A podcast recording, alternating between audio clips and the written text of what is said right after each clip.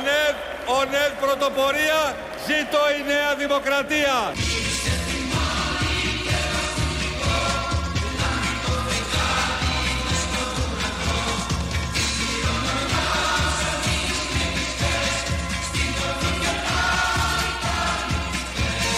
Ζήτω η Νέα Δημοκρατία.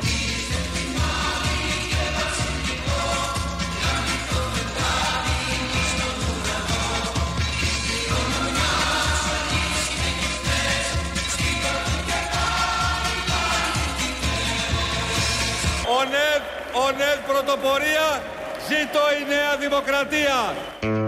Ζήτω, ποιος δεν το προσυπογράφει όλο αυτό. Ζήτω η Νέα Δημοκρατία, ΟΝΕΔ πρωτοπορία. Είναι από το συνέδριο προχτές που είχε η ΟΝΕΔ, η οργάνωση νέων της Νέας Δημοκρατίας. Εκεί βρέθηκε και ο πρόεδρος της Νέας Δημοκρατίας, πρωθυπουργός όλων των Ελλήνων και της καρδιάς μας, ο Κυριάκος Μητσοτάκης.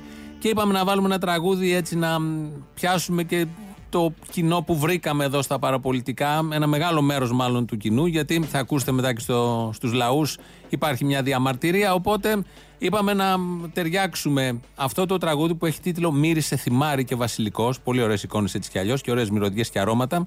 Είναι ένα πολύ ωραίο τραγούδι κατά τη δική μου προσωπική και το λέω ειλικρινά, μου αρέσει πάρα πολύ. Αλλά απευθυνόμαστε και εδώ στο κοινό, αν το έχει κάποιος σε πιο καθαρή εκτέλεση, γιατί το έχουμε σε κάτι παλιότερες. Όπως ακούτε, δεν είναι ό,τι καλύτερο. Για κάποια χρόνια νομίζω ήταν ο ύμνος της Νέας Δημοκρατίας. Εκεί μετά το 70-75, ξύπνα ζέρβα, λέει διάφορα τέτοια μέσα και έχει ένα πάρα πολύ ωραίο ρεφρέν. Νομίζω ταιριάζει απόλυτα στη σημερινή Νέα Δημοκρατία, γι' αυτό κάνουμε αυτό το συγκερασμό. Ταιριάζει απόλυτα στη σημερινή Νέα Δημοκρατία. Οπότε να ευχηθούμε χρόνια πολλά στην ΟΝΕΔ. Φίλες και φίλοι, ονεδίτισες και ονεδίτες, δαπίτισες και δαπίτες, χρόνια μας πολλά!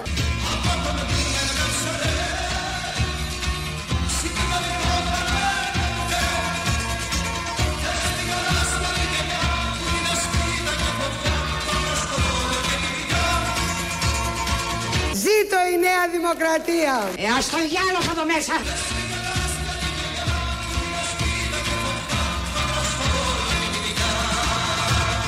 Ζήτω η Νέα Δημοκρατία!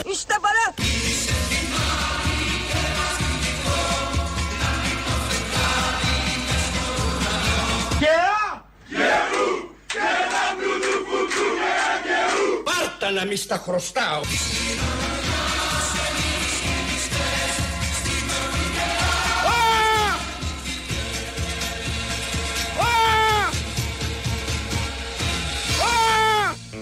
Είναι το Α από το Ου, γιατί το σύνθημα είναι και Α και Ου και δάπνου δουφουκού. Ο Άδωνης ήταν αυτός που το έλεγε. Το εμπλουτίσαμε και αυτό για να το φέρουμε στα σημερινά.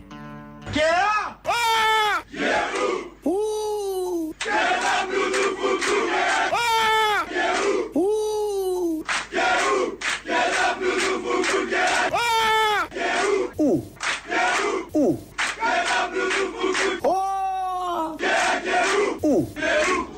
Δεν λέω τα άλλα συνθήματα που λέγαμε, γιατί λέγαμε και κάτι σκληρά τότε. Σκληρά τότε, όλο ήταν σκληρό τότε. Είναι ο Άδωνης φοιτητής που φώναζε τα και Α και Ου και είχε πάει σε μια συγκέντρωση πριν κάποια χρόνια πάλι της να δάπνου δουφουκού και λέγανε αυτό το πολύ εμπνευσμένο σύνθημα. Περιέχει κάτι τίτλο πνευματώδες όπως ακούτε, γιατί και Α και Ου και δάπνου δουφουκού. Τώρα θα πει κάποιος τι ρήμα να κάνει το δάπνου δουφουκού.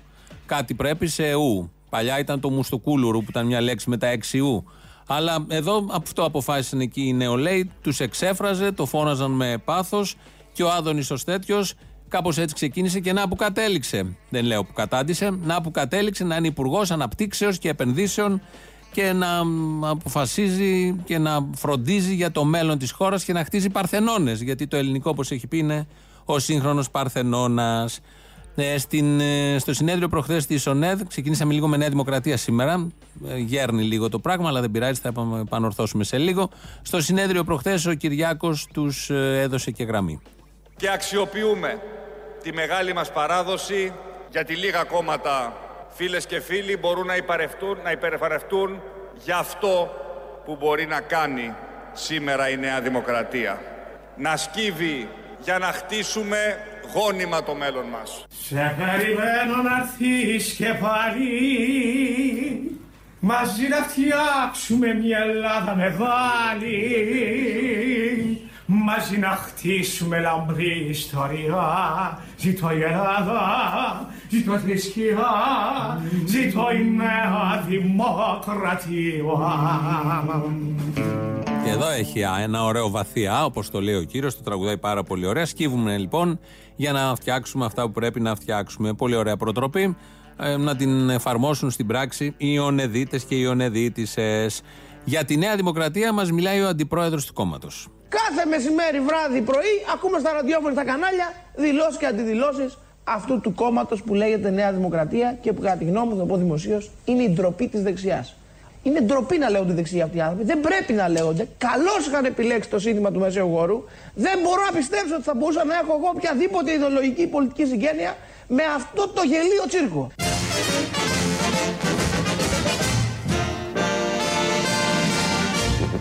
Με αυτό το γελίο τσίρκο.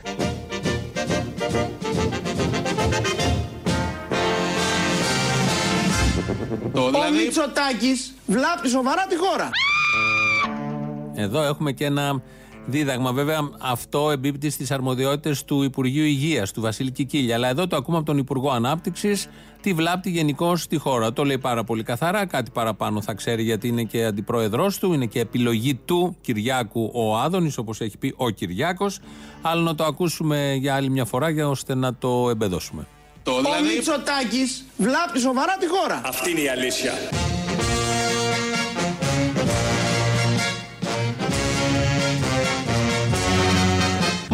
Μολόγα, είσαι δεξιός.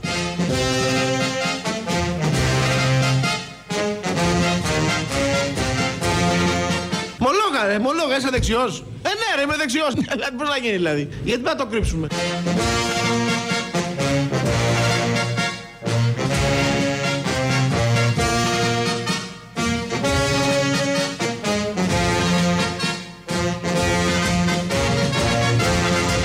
Κύριος Γεωργιάδης, είναι δική μου επιλογή. Η καλύτερη, νομίζω, η καλύτερη επιλογή είναι δική του επιλογή. Άρα το λέει, το είπε στη ΔΕΘ τον προηγούμενο μήνα όταν ρωτήθηκε, το λέει, καμαρώνει, είναι πολύ καλή επιλογή. Ας ακούσουμε λοιπόν τι λέει η δική του επιλογή για τον... Όχι, το ακούσαμε, ότι βλάπτει τη χώρα, το ακούσαμε. Και εδώ κλείσαμε με τη Νέα Δημοκρατία και γυρίζουμε τώρα στα θέματα που μας απασχολούν. Ποια είναι τα θέματα που μας απασχολούν? Ο Μπογδάνος και το θεάρεστο έργο που κάνει, με αφορμή τα επεισόδια προχτές στο άγαλμα του Τρούμαν. Γενικώς η Αμερική είναι ένα θέμα, η Αμερική είναι ένα θέμα, όλη η ευρύτερη περιοχή με όλα αυτά που συμβαίνουν. Η Τουρκία στην ΑΟΣ της Κύπρου, η εισβολή που έδωσε το OK η Αμερική, ο πρόεδρός της δηλαδή, ένα βράδυ προχτές να κάνει ο Ερντογάν, αλλά το πρωί μόλις ξημέρωσε άρχισε να τα αλλάζει λίγο ο Τραμπ, χωρίς να έχουμε καταλάβει αυτή η μεγάλη υπερδύναμη με την επιλογή που έκανε, ποια ακριβώς είναι η θέση της, εκτός αν όλο αυτό το μπάχαλο είναι η θέση της. Έτσι κι αλλιώς πάντα μπάχαλο δημιουργούσε η όποια θέση είχε η Αμερική στην ευρύτερη περιοχή. Τώρα πια εκπορεύεται το μπάχαλο και από την πηγή, από την Ουάσιγκτον. Εν πάση περιπτώσει όμως είναι η Αμερική, την οποία τη σεβόμαστε, είναι μεγάλη χώρα, είναι υπερδύναμη. Εδώ τρέχαν τα σάλια όλων προχτές που είχε έρθει ο Πομπέο, των κυβερνητικών και λοιπόν συνεργαζόμενων δυνάμεων. Επίσης έτρεχαν και τα δάκρυα μαζί με τα σάλια όταν έβλεπαν το ΠΑΜΕ να πηγαίνει και να ρίχνει μπογιά στα χαμνά του Τρούμαν, του αγάλματος που υπάρχει και κοσμεί την Αθήνα και την δουλοπρέπεια σε όλο της το μεγαλείο. Οπότε να αναφερθούμε στις αρχές και τις αξίες της Αμερικής.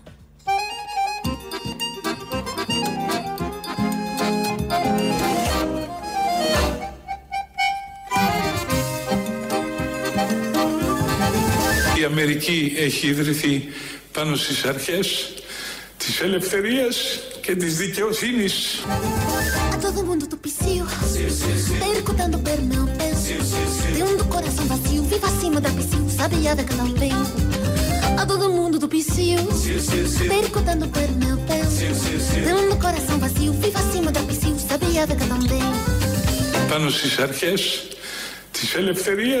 και της δικαιοσύνης. Κλαίει ο Βασίλης Λεβέντης, είναι που τον έχουμε χάσει. Αυτός είναι λόγος να κλαίμε όλοι εμείς. Είναι ο Βασίλης Λεβέντης, ο οποίος κλαίει και συγκινείται όταν λέει ότι η Αμερική έχει αρχές και αξίες. Έχει ιδρυθεί πάνω σε τέτοιες αρχές και αξίες. Τις βλέπουμε, τις ζούμε. Οι περισσότεροι λαοί τις έχουν ζήσει στο πετσί τους. Και από ό,τι φαίνεται, πολλοί λαοί θα τη ζήσουν στο πετσί τους και εμείς με κάποιο τρόπο και κάποιες περιόδους λίγο πιο έντονα.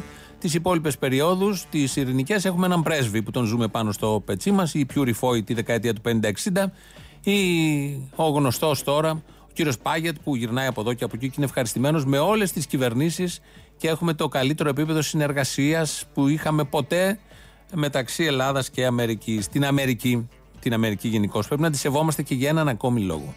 Το θυμάμαι μου έκανε πάντα πολύ, ίσως επειδή εγώ έφυγα στα 18 μου από την Ελλάδα, πήγα σπούδασα στην Αμερική, γιατί ήθελα να πατήσω μόνος μου στα πόδια μου.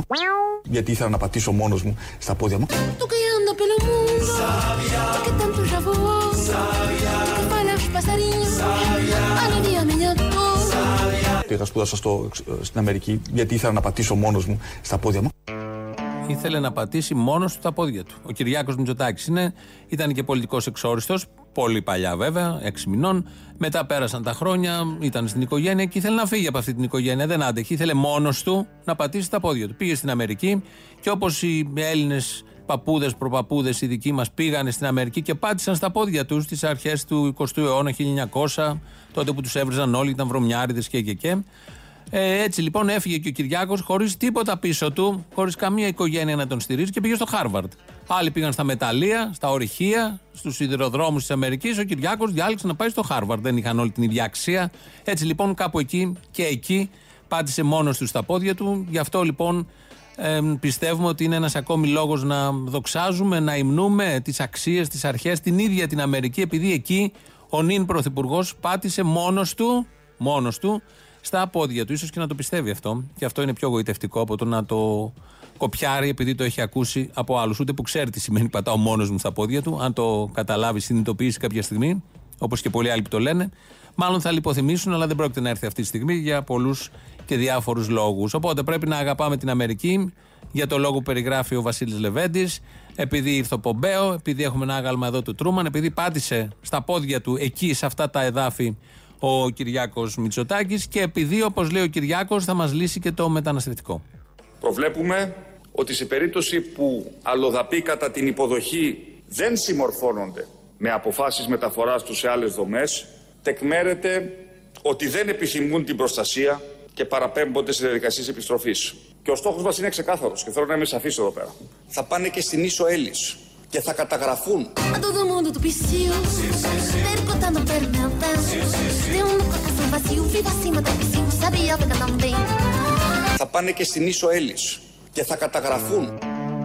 Έτσι λοιπόν στην Ίσο Έλλης έχει όραμα η κυβέρνηση. Θα τους πάρει από εδώ όπως έρχονται, τους πάει στην ενδοχώρα και από εκεί κατευθείαν στην Ίσο Έλλης, στη Νέα Υόρκη, είναι εκείνο το νησάκι που πήγαιναν οι παππούδες προπαππούδες για να βρούνε το μέλλον. Προφανώς από εκεί πέρασε και ο Κυριάκος όταν πάτησε στα δικά του πόδια. Ο Άδωνης επίσης ενταγμένος σε όλο αυτό το κλίμα το φιλοαμερικανικό που έχουμε εδώ και κάνα 5 λεπτό, έρχεται να προσθέσει τη δική του πινελιά, βεβαίως όχι στην ελληνική ή στην αρχαία ελληνική γλώσσα, αλλά σε μια άλλη γλώσσα, θα μας μιλήσει στην αγγλική. Θα μας μιλήσει τώρα για τις στάμνς. Οι στάμνς είναι αυτό που πέταγε η Βασιλιάδου από πάνω για να βρει γαμπρό για τις ανιψιές. I don't know how many of you have seen a movie, a very old movie with Βασιλιάδου. Let's go. Πάμε. Who was the aunt from Chicago. It was a movie that they were throwing some stamps and they were picking people in order to marry with their daughters.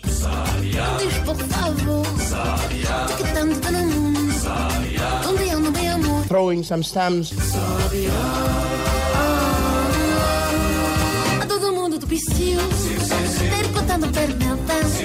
Σουλουμπούκοντα! Σουλουμπούκοντα! Με τις στάμνς, τις πέταγε εκεί για να βρει για τις ανιψιές γαμπρό. Είδατε, μιλάει και την αγγλική, πάρα πολύ ωραία. Έχουμε φτιάξει ένα κλίμα φιλοαμερικανικό. Τελείωσε το κλίμα, τελειώνουμε εδώ, γιατί ερχόμαστε στο αμιγώς ελληνικό κλίμα και θέμα. Έχουμε τον σύντροφο μετά από όλους αυτούς τους δεξιούς, τα μύρισε θυμάρια, βασιλικούς, τον Κυριάκο, μοντέρνους πολιτικούς, δεν τους λες και δεξιούς. Δεν είναι η Νέα Δημοκρατία καν ακόμα δεξιό, δεν έχει δώσει αφορμές, ειδικά το τελευταίο τρίμηνο που είναι στην κυβέρνηση να τους αποκαλέσουμε δεξιούς. Και ντρώει με τριοπαθείς, ενταγμένη σε ένα ευρωπαϊκό πλαίσιο με τις αξίες της Ευρώπης και της Αμερικής ταυτόχρονα, όπως λέει και ο Λεβέντης. Αλλάζουμε τελείως κλίμα, πάμε στον σύντροφο Κατρούγκαλο, ο οποίος ήταν προχτές σε πάνελ τηλεοπτικό, Δημόσιος Λόγος, Δημόσιο Βήμα, και εκεί άλλο βέβαια έλεγε στην αρχή, αλλά αλλιώς κατέληξε η πρότασή του. Εμείς δεν κάναμε καμία περικοπή στις κύριες συντάξεις. Κάναμε ορισμένες περικοπές στις επικουρικές. Δεν αισθάνομαι καθόλου και αισθάνομαι. Δεν πρόλαβα να το πω. Είναι συνηθισμένη ερώτηση. Αν αισθάνομαι άσχημα ή αν αισθάνομαι μετανιώνω που το έχω κάνει. Δεν μπορεί να ζήσει ένας άνθρωπος με κάτω από 900 ευρώ το μήνα. Ωραίο είναι αυτό. Ωραίο είναι αυτό να ακούγεται στο Δημόσιο Λόγο και ξέρω τα συναισθήματα που δημιουργούνται όταν κάποιος πολιτικός που υποτίθεται είναι υπεύθυνος για τα 900, 700, 600, 300, 1000, 3000 ή όποια ευρώ, καταλαβαίνω, κατανοώ τα συναισθήματα. Και κυρίως τι συναισθήματα δημιουργούνται όταν ακούς κάποιον να σου λέει ότι δεν μπορεί να ζήσει κάποιος κάτω από 900 ευρώ, όταν, νομίζω σύμφωνα με τα επίσημα στοιχεία, το 50% των μισθωτών είναι κάτω από τα 900 ευρώ. Άρα η επόμενη ερώτηση είναι πώς ζουν, προς τον Κατρούγκαλο πάντα, πώς νομίζει ο Κατρούγκαλος και όχι ο Ψή που το λέει αυτό, πώς ζουν όλοι αυτοί που παίρνουν κάτω από 900 ευρώ. Θα έχει ενδιαφέρον μια τέτοια απάντηση σε αυτήν ακριβώς την ερώτηση. Βέβαια, κάτι θα βρίσκε ο Χ. Κατρούγκαλος να απαντήσει σε αυτό για να προσπεράσει το όλο θέμα. Με την πολιτική που υπηρέτησε ο Κατρούγκαλος, η πριν, η επόμενη και η μεθεπόμενη, νομίζω διατηρούν τον κόσμο σε αυτά τα επίπεδα εν πλήρη γνώση και συνείδηση. Αυτό είναι το εγκληματικό στην όλη η ιστορία και όλα αυτά τα λόγια είναι ξεκαρφώματα, άλοθη για να νιώθουν ότι συμπάσχουν και καλά με τον κόσμο. Αλλά από εκεί και πέρα, τελεία. Μια μεγάλη τελεία. Έχουμε όμως και χειρότερο. Δεν είναι μόνο ο Κατρούγκαλος που λέει ότι δεν μπορεί να ζήσει κάποιος με κάτω από 900 ευρώ. Έχουμε μια διαπίστωση της άτιμης κοινωνίας ακόμη χειρότερη. Έχεις ζήσει ποτέ με 800 ευρώ το μήνα? Μου το λέει ο κόσμος. Όχι, δεν έχω ζήσει με 800 ευρώ το μήνα.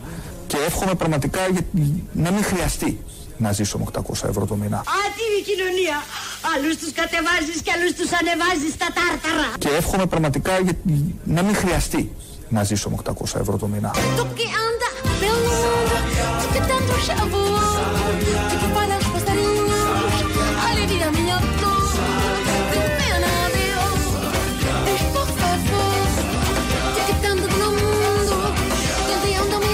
Και εύχομαι πραγματικά να μην χρειαστεί να ζήσω με 800 ευρώ το μήνα.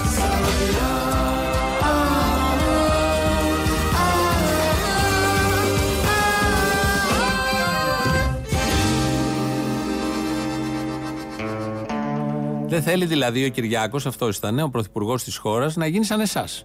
Δεν θέλει να γίνει. Το θεωρεί κάτι πάρα πολύ τραγικό, δύσκολο, ακατόρθωτο και δίνει την ευχή να ακουστεί από το σύμπαν, από το Θεό, ότι δεν θέλει να ζει σαν εσάς. Δεν μπορεί να είναι σαν εσάς. Ο πρωθυπουργός της χώρας δεν θέλει να είναι και δεν πρέπει να είναι σαν εσάς, γι' αυτό και το ξορκίζει με αυτόν τον πάρα πολύ ωραίο τρόπο. Αυτά με τον Κυριάκο, αυτά με τα 800 ή τα 900 ευρώ, αυτά με το δούλεμα που σας μας ρίχνουν ομά όμως μπροστά στα μούτρα κανονικά.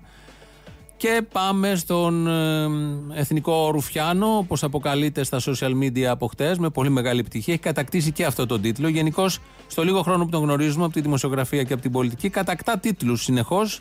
Θα ακούσουμε μια παλιά του δήλωση που μιλούσε για τον Τζολάκογλου τότε. Τζολάκογλου, ένας από τους δοτούς πρωθυπουργούς της κατοχής. Οι Γερμανοί τους επέλεγαν, τους επέβαλαν και ήταν εκεί για να προσφέρουν έργο τους Ναζί και στην Γερμανία. Θα ακούσουμε εδώ τον βουλευτή της Νέας Δημοκρατίας με τι γλυκά λόγια μιλάει για τον Τζολάκογλου. Πάρα πολλή συζήτηση σηκώνει το πώς μετά ο Γεώργιος Τζολάκογλου ορκίστηκε πρώτος κατοχικός υπουργός. Πάρα πολλή συζήτηση σηκώνει το πώς το 1942 παραιτήθηκε διότι δεν μπορούσε να υποστεί τα βάρβαρα οικονομικά μέτρα της τότε κατοχικής κυβέρνησης. Είναι όμως γεγονός ότι ο άνθρωπος τον οποίο αποκαλούμε πανεύκολα προδότη, το οποίο το όνομα σπηλώνουμε με έναν πολύ εύκολο και ευκαιριακό λαϊκισμό, έσωσε 300.000 Έλληνες ήρωες στρατιώτες την ώρα που όλοι οι άλλοι εγκατέλειπαν. Έπρεπε κάποιος να τα πει. Έπρεπε κάποιος να τα πει. Σπηλώνουμε έτσι αδίκως το όνομα του Τζολάκογλου. Είναι ή του Λογοθετόπουλου του επόμενου ή του Ράλι του μεθεπόμενου, οι τρεις πρωθυπουργοί των κατακτητών, που ήταν σε μια χώρα που οι Ναζί έκαναν αυτά που έκαναν και αυτοί περνούσαν μια χαρά εκεί και παρίσταναν τους ηγέτες. Έπρεπε κάποιος να τα πει, κανείς δεν είχε βγει να τα πει, κανείς, και βγήκε ο Κωνσταντίνος Μπογδάνος. Και πολύ σωστά έκανε με το θάρρος της γνώμης του και έδειξε ένα ενδιαφέρον για τον πρωθυπουργό των κουκουλοφόρων. Γιατί όλα αυτά έρχονται και δένουν πάρα πολύ γλυκά και όμορφα. 2-11-10-80-8-80 το τηλέφωνο επικοινωνίας, σας περιμένει μέσα με πολύ μεγάλη χαρά. Πάρτε, πείτε, κλάψτε, γελάστε, ζητήστε και παραγγελιές για την Παρασκευή, το συνηθίζουμε αυτό. Το email των παραπολιτικών είναι radio@parapolitica.gr. Βλέπουμε εδώ τα μηνύματά σας. Όσα προλαβαίνουμε τα διαβάζουμε. Ο Παναγιώτης Χάλαρης είναι σήμερα στον ήχο. Το επίσημο site είναι ελληνοφρένια.net.gr. Εκεί μας ακούτε τώρα live και μετά ηχογραφημένους. Στο YouTube έχουμε το Ελληνοφρένια Official. Από κάτω έχει chat. Κάντε και μια εγγραφή. Νομίζω αυτά είναι όλα τα τρέχοντα που πρέπει να πούμε. Και με το πρώτο μέρος του λαού πάμε στις πρώτες διαφημίσεις. Ελληνοφρένια, λέγεται. Ναι. Σκάι λέω παραπολιτικά. Παραπολιτικά και Σκάι, δεν βαριέσαι. Ωραία. Ποιος είναι ο κύριος που μιλάει τώρα που έχει απευθείας εκπομπή? Ένας κομμουνιστής είναι, Καλαμούκης λέγεται. Τι θέλατε? Καταρχήν θα δώσω συγχαρητήρια για το ραδιοφωνό σας. Οκ, συνολικά για το ραδιόφωνο, όχι για αυτόν. Θανατικός ακροατής, καταλαβαίνω. Εντάξει, σας ακούω συνέχεια, όποτε μπορώ. Συνέχεια με το ίντερνετ, με όλα. Ωραία, ωραία. Αλλά αυτός, τις μαλακίες που λέει ένας, δεν έχει να του πετάξει ένα γιαουρτάκι στη μούρη. Γιαουρτάκι, μήπως δεν είναι πολύ δημοκρατικό αυτό με το γιαούρτι? Δεν είναι δημοκρατικό. Μήπως είναι παρακίνηση σε βία αυτό που λέτε? Ναι, τι να το κάνουμε όμως τώρα. Εγώ είμαι δημοκράτης. Εγώ είμαι.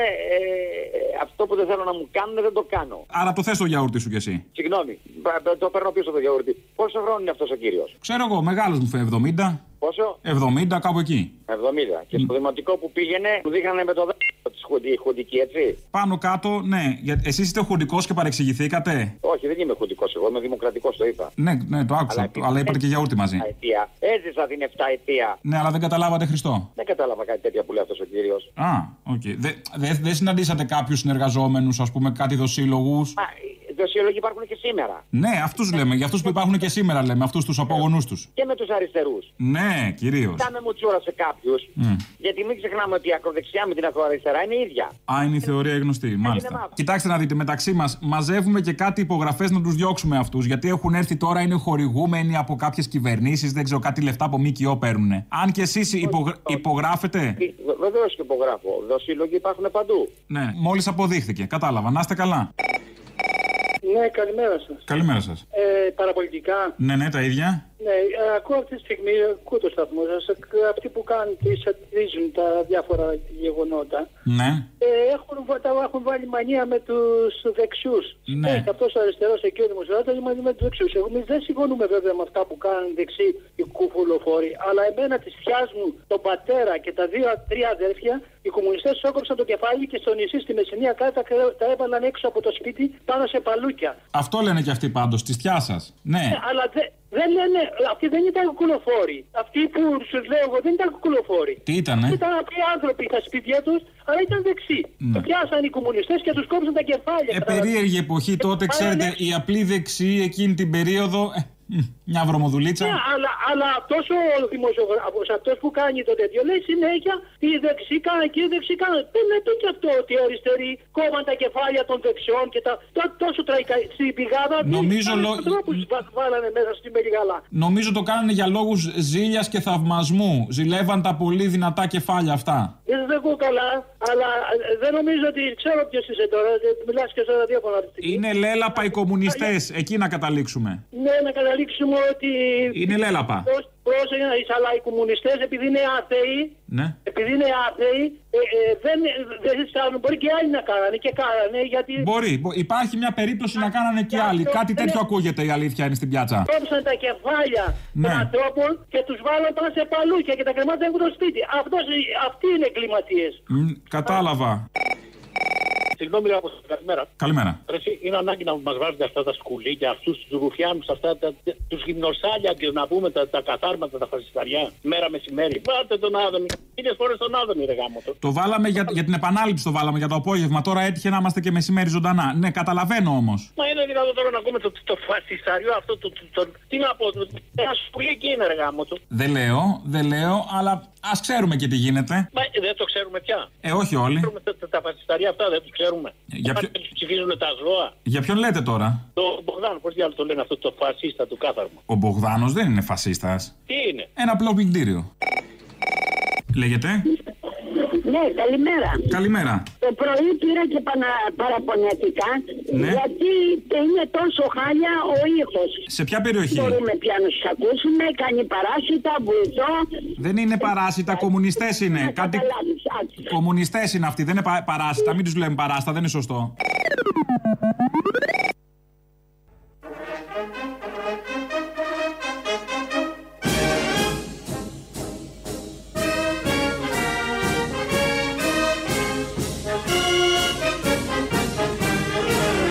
Έκαστος πρέπει να υποπτέψει τον εαυτόν του και των σύντροφών του ή των γείτονά του. Τον έχετε βρει αυτόν τον άνθρωπο? Τον έχω βρει εγώ.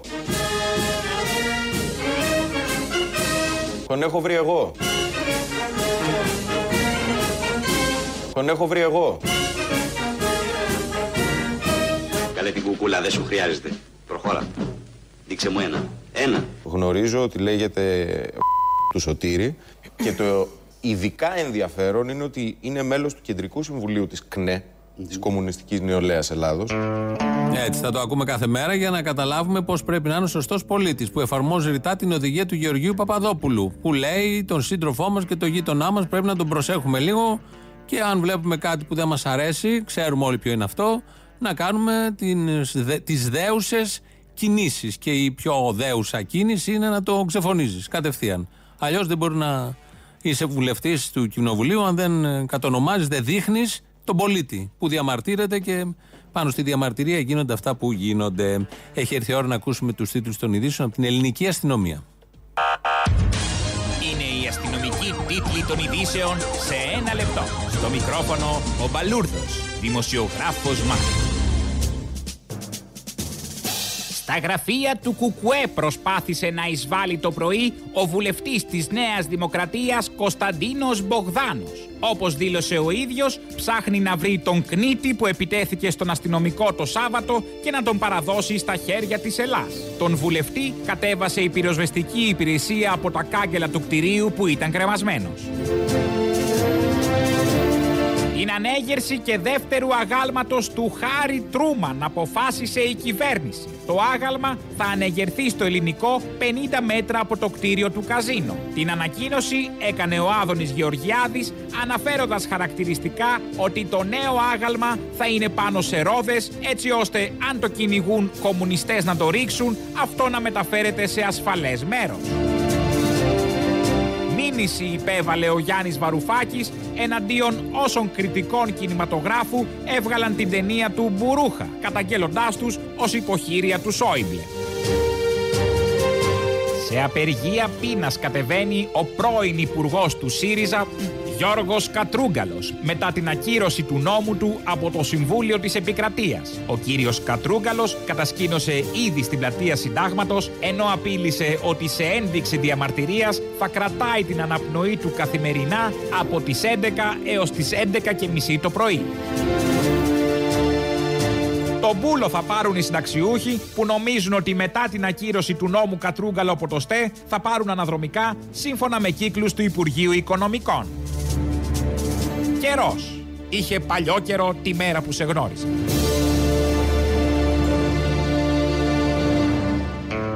Γίνονται πραγματάκια που έλεγε η Ιβάνα Μπάρμπα σε αυτόν τον τόπο και κυρίως στα πολιτικά, κοινωνικά και στα υπόλοιπα.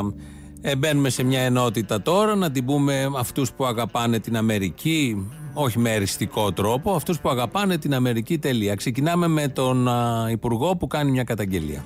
Καταρχάς να ξεκαθαρίσω ότι πράγματι η κυβέρνηση του κυρίου Αλέξη Τσίπρα και ευτυχώς, το λέω δημόσια ευτυχώς, ναι, αφήνοντας πίσω τον παραδοσιακό αντιαμερικανισμό της ελληνικής αριστεράς, εξελίχθηκε σε μια εξαιρετικά φιλοαμερικανική κυβέρνηση.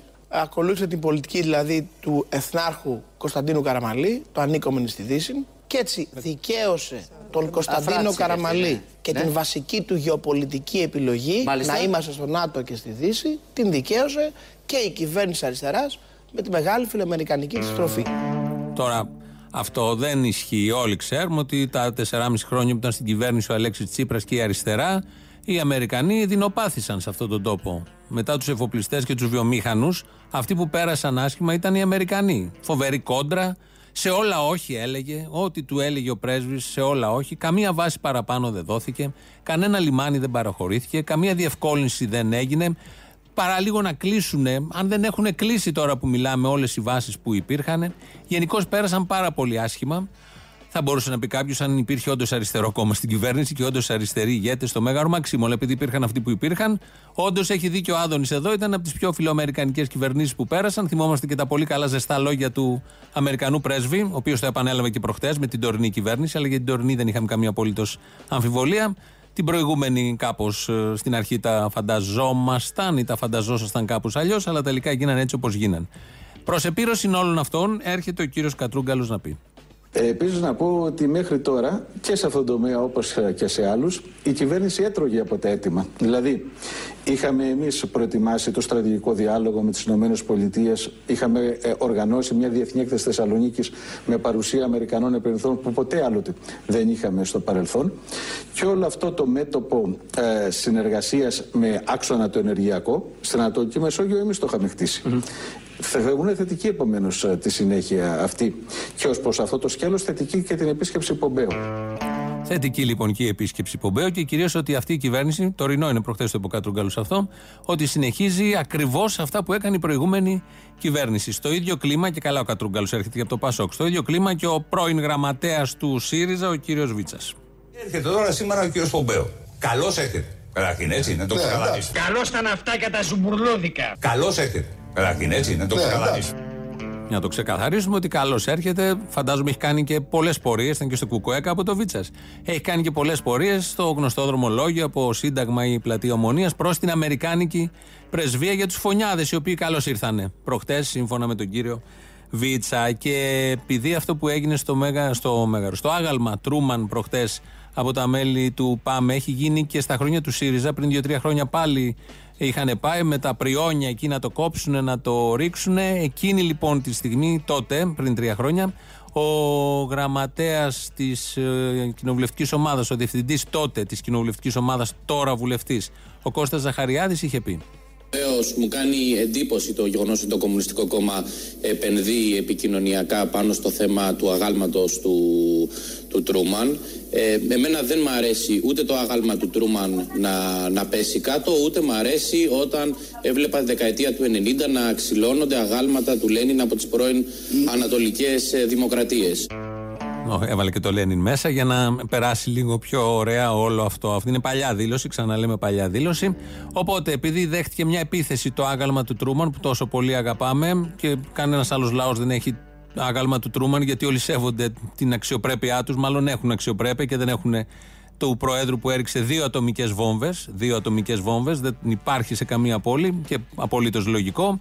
Ειδουλοπρέπειά με άλλους τρόπους την υποτέλειά τους και το γιουσουφακισμό τους, αλλά όχι με αυτόν τον τρόπο. Επειδή λοιπόν οι κομμουνιστές για άλλη μια φορά προχτές σπήλωσαν το άγαλμα και την ιδέα, έρχονται τώρα κάποιοι να το καθαρίσουν και να δείξουν την εμπιστοσύνη τους. Δεν είναι οι δεξιοί, γιατί οι δεξιοί δεν χρειάζεται να το κάνουν αυτό, αλλά στο πλαίσιο των δηλώσεων που ακούσαμε από Κατρούγκαλο, Βίτσα και Ζαχαριάδη, είναι οι αριστεροί.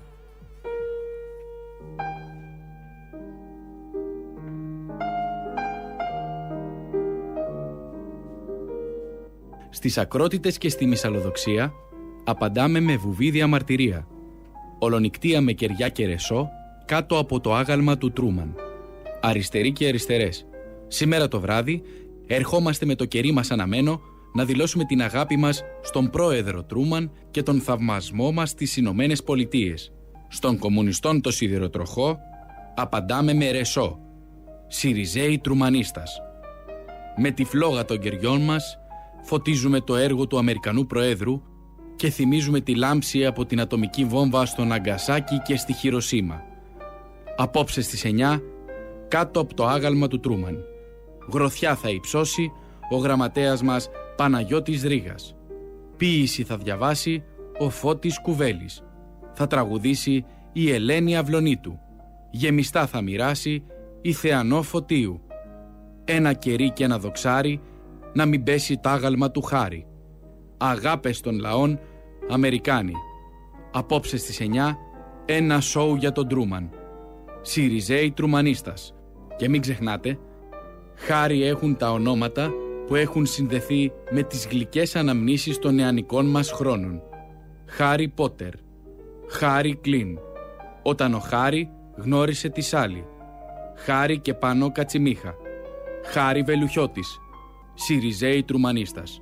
Όλοι με κερί μπορούμε.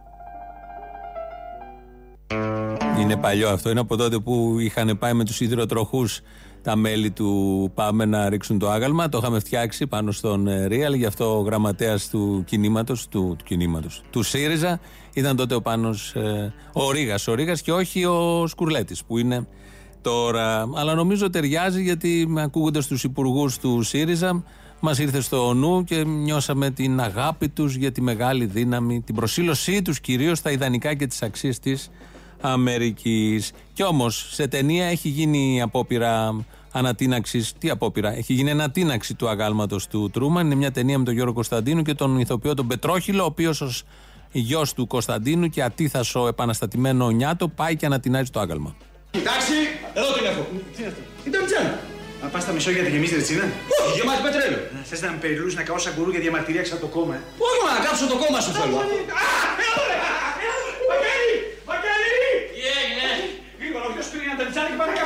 Βρε το ζώο! Εδώ! Δεν μου είσαι εσύ ευαισθημόμα? Ναι, συναμπάνεσαι. Εγώ δεν κάνω διακρίσεις, είμαι υπουργός δημοσίας τάξεως. Αφού το ξέρεις. Και πού την έβαλες ακουσία απ' έξω, δε? Εδώ απ' έξω. Πού είναι στο τυροκοιτάρικο ευαισθημόμα? Όχι, από κάτω. Πού από κάτω? Κάτω από το άγαλμα του Τρούμαν. Και το τίναξες? Ναι. Τίναξες το άγαλμα του Τρούμαν! Έφυγε μαζί με τη βάση. Άρε τι πάθαμε! Μεγάλη συμφορά, είναι και υπουργός Κωνσταντίνου σε αυτήν την ταινία. Με αυτές τις πολύ ωραίες εικόνες πάμε στο δεύτερο μέρος του λαού. Λέγεται. Έλα, μ' ακούτε? Ναι, ναι, ακούμε. Έλα, φίλε, είναι το ετή που... Ορίστε. Είχα βρει στο Κουκουέ, θυμάσαι? Όχι, πού να θυμάμαι. Την Παρασκευή. Μπράβο, και? Που είχα βρει στο Κουκουέ. Ναι, δεν θυμάμαι, φίλε μου, μου πέρασα διάφορος τελείως. Είπα Χίτλερ 7, μασέ. Δεν σε θυμάμαι, ρε φίλε, τι να κάνεις, έγραψα στα παπάρια μου, συγγνώμη κιόλας, έτσι. Τέλος πάντων. Γιατί δεν κάνετε συνέντευξη στα παιδιά που φάγανε στο Ηράκλειο, τους χρυσαυγίτες, και κάθε μέρα με τη μάνα του Φίσα? Τα παιδιά εκείνα έχουν κονεί. Έχουνε, ο ένας νομίζω είχε ξεπουλήσει το θάνατο του γιού του και είχε βγει στην Ευρωβουλή. Αλλά τέλος πάντων υπάρχουν όλα τα υπόλοιπα μέσα για να τους κάνουν συνεντεύξεις σε όλους αυτούς. Τους γονείς γιατί δεν πηγαίνετε για... Τώρα μόλις σου απάντησα. Μόλις σου απάντησα. Φιλάκια. Λέγεται. Καλημέρα, Ελληνοφρένια. Καλημέρα, η ίδια. Γεια σας.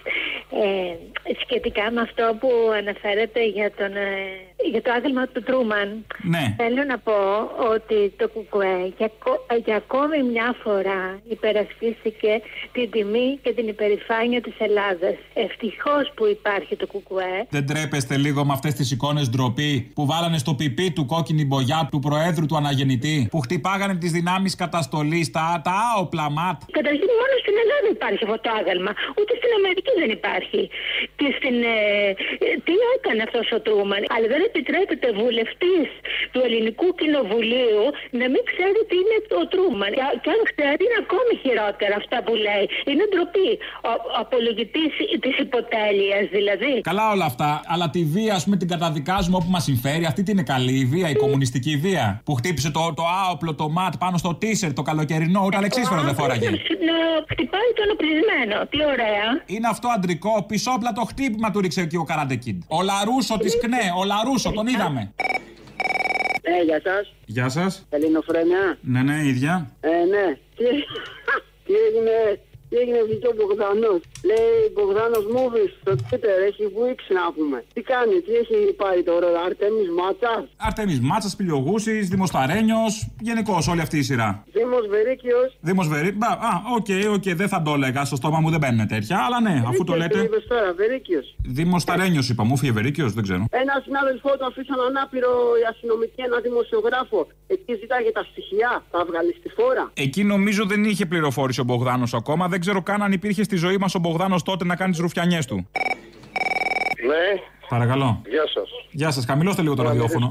Θα ήθελα να μιλήσω με την εκπομπή να πούμε του Αποστόλη. Εδώ η εκπομπή είμαι να πούμε. Εσύ είσαι η εκπομπή? Ναι, ίδια. Αποστόλησες.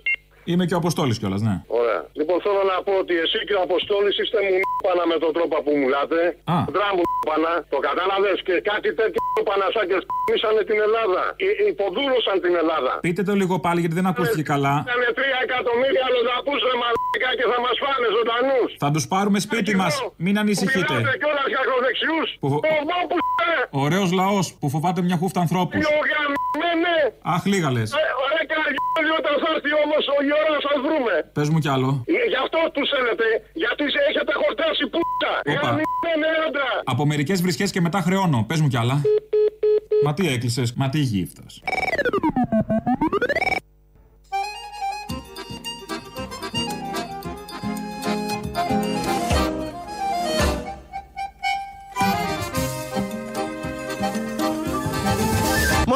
Μολόγα, είσαι δεξιός. Ναι, ρε, είμαι δεξιός.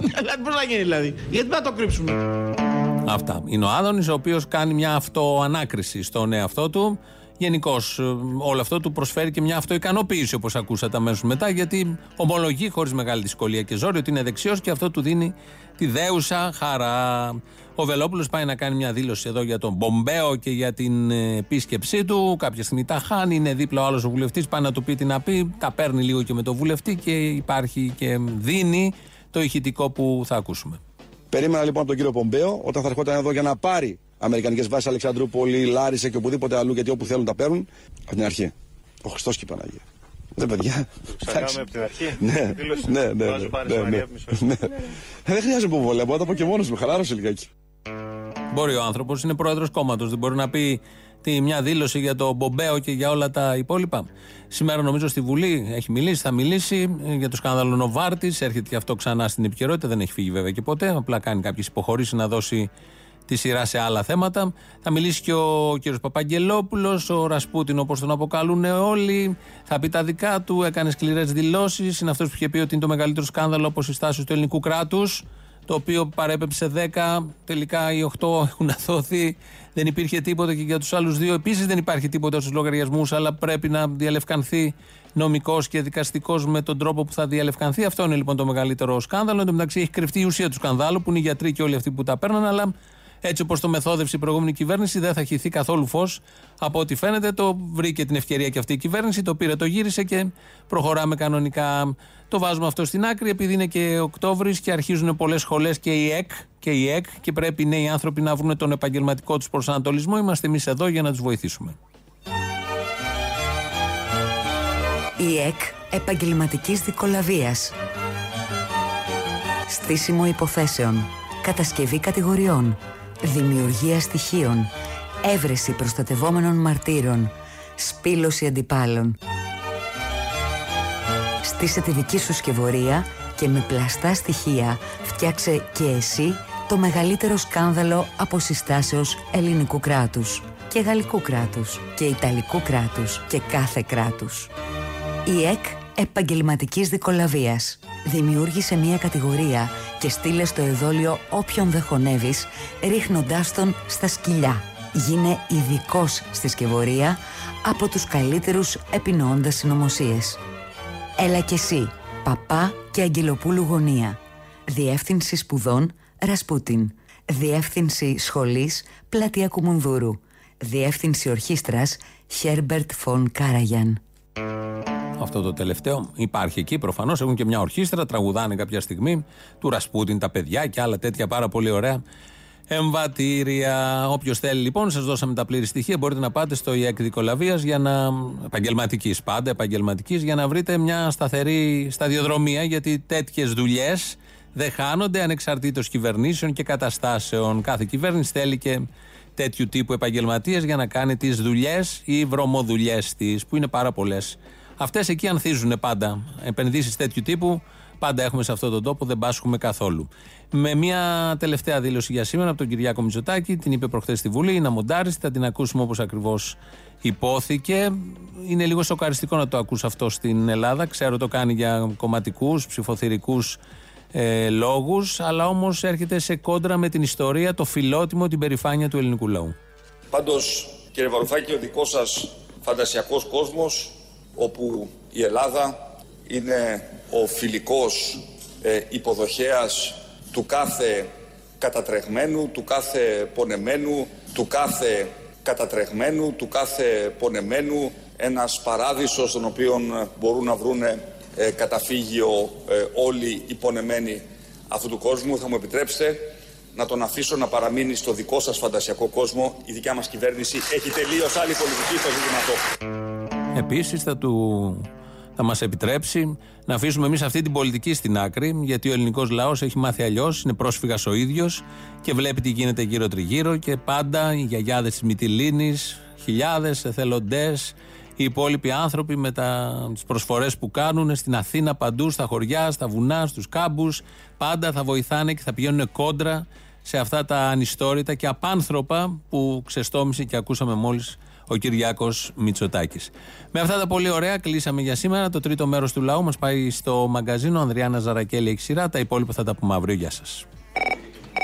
Έλα μου, Αποστολή. Πάλι σε ξαναπαίρνω από Γερμανία. Έλα μου. Να σου πω, όταν είχαν σκοτώσει τον Τεμπονέρα στην Πάτρα, δεν ξέρω αν το θυμάσαι, τότε ναι, ήταν η καταλήψη. Ναι, ξέρω, πες μου. Ο Καλαμπόκας, ο διευθυντής της τράπεζας, βεβαίως, ναι. Μπράβο, Καλαμπόκας, ναι. Υπήρχε Χρυσή Αυγή ή ήταν οι Γερμανοτσολιάδες αυτοί οι Νεοδημοκράτες? Δεν το λέγαμε Χρυσή Αυγή, τότε ήταν οι Rangers. Α, οκ.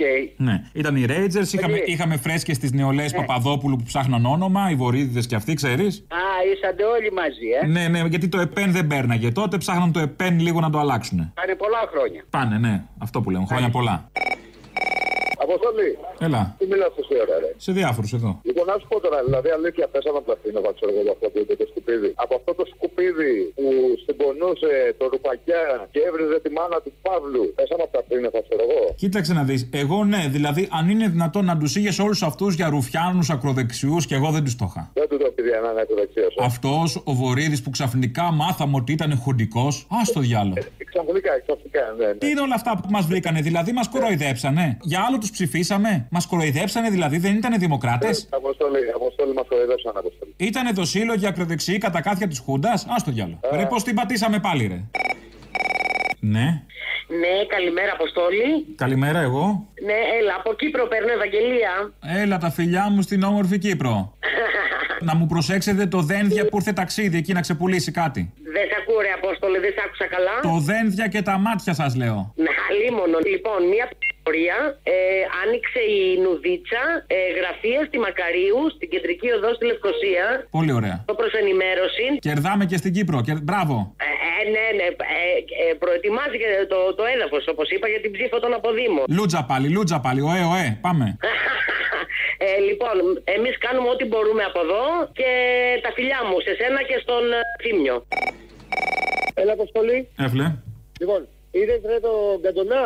Τι έκανε? Τον Καντονά τον διαδηλωτή. Η ίδια κλωτσιά, την κλωτσιά που είχε ρίξει ο Ερίκος στο φασίστα, την έριξε τώρα ο δικός μας στον Μπάτσο. Μπράβο. Πάρα πολύ ωραίο. Ήθελα να ξέρω οι Σιριζέοι τι λένε γι' αυτό. Νομίζω καταδικάζουν τη βία από όποιο κνίτη και αν προέρχεται. Μπράβο. Πολύ σωστά. Αυτό ήθελα να σου πω. Απλά για να λέμε τώρα και μια αλήθεια, βλέπω και χαίρομαι πάρα πολλούς αναρχικούς που δίνουν συγχαρητήρια στο Κουκουέ. Και εμείς όταν κάνουν κάτι σωστό οι αναρχικοί πρέπει να το λέμε. Όπως ας πούμε όταν πλακώσαν τον Μπογδάνο. Γιατί τον Μπογδάνο θα το πλένει και να το δέρνει και το παππούτσι σου χαλά. Λέγεται. Ναι, γεια σας. Γεια σας. Είναι ο σταθμός. Ποιος σταθμός? Τα παραπολιτικά. Παραπολιτικά. Και ο κύριος που μιλάει είναι ο Κοκορικός. Δεν είναι ο Κοκορικός. Ποιος είναι? Ο πετινέ μου πιτσιρίκος. Ο Καλαμούκης. Α, μάλιστα. Ναι, νόμιζα πως είμαστε στο κόκκινο ή στον Περισσό. Τώρα μου κάνει εντύπωση. Είμαστε στο πρώην 902 αριστερά στα FM. Κάτι πρέπει να μείνει. Α, μπράβο, εντάξει. Άρα καλός είμαστε. Εντάξει. Βεβαίως καλός είμαστε. Να ρίξουμε επομένως το άγαλμα αυτό που δεν μας αρέσει και να βάλουμε τον Στάλιν. Οκ, αν του το πω νομίζω θα σας πει ιδανικά, ναι, ιδανικά. Να του το πείτε γιατί πρέπει οπωσδήποτε να γίνει αυτό. Ιδανικά. Και τώρα που είναι η δεξιά πάνω, έτσι δεν είναι? Θα βόλευε, ναι. Ενώ πριν που ήταν η αριστερά, ήταν όλα καλά. Όπα, και πριν που ήταν η αριστερά, με κάτι τροχούς θυμάμαι πήγαν να του κόψουν τα ποδάρια. Που το φρουρούσαν οι Σιριζέοι συγκινημένοι κάτω από το άγαλμα του Τρούμαν, θυμάστε τότε. Ήτανε μαζί με το Κουκουέ. Όχι, δεν ήταν μαζί, ήταν ο ΣΥΡΙΖΑ μόνο, ήταν η μπάτση του ΣΥΡΙΖΑ. Τι λέει ρε παιδάκι, αυτό. Όπως ήταν μαζί όλοι. Δεν ήτανε, δεν θέλω να σας ταράξω, δεν ήτανε. Λέγεται. Ναι, καλημέρα. Καλημέρα. ήθελα να πω να γιάσει το στοματάκι αυτού που μιλάει τώρα. Καλέ, που βρεθήκατε εσείς αυτό το ραδιόφωνο και γιατί, για τους δοσύλλογους? Για τον Τρούμαν που έκαψε τόσο κόσμο. Έχει τραβήξει η οικογένειά μου, ο μπαμπάκας μου, η μαμά μου. Ναι, αλλά μήπως δεν πρέπει να τα λέτε τώρα αυτά, γιατί έχουμε δεξιά στα πράγματα και αυτοί τον υμνούνε τον Τρούμαν. Συγγνώμη, και δεξιά και ο άλλος ο δεξιότερος, το τσογλάνι, ο Τσίπρας. Κατά ο ένας και μπόκο άλλος. Απαπαπαπα, κουβέντες αυτές για τον αριστερό τώρα, τον ηγέτη. Έλα. Ναι, καλή σας μέρα. Καλημέρα τώρα, εντάξει, είναι αυτή η καλημέρα τώρα, εντάξει, γεια.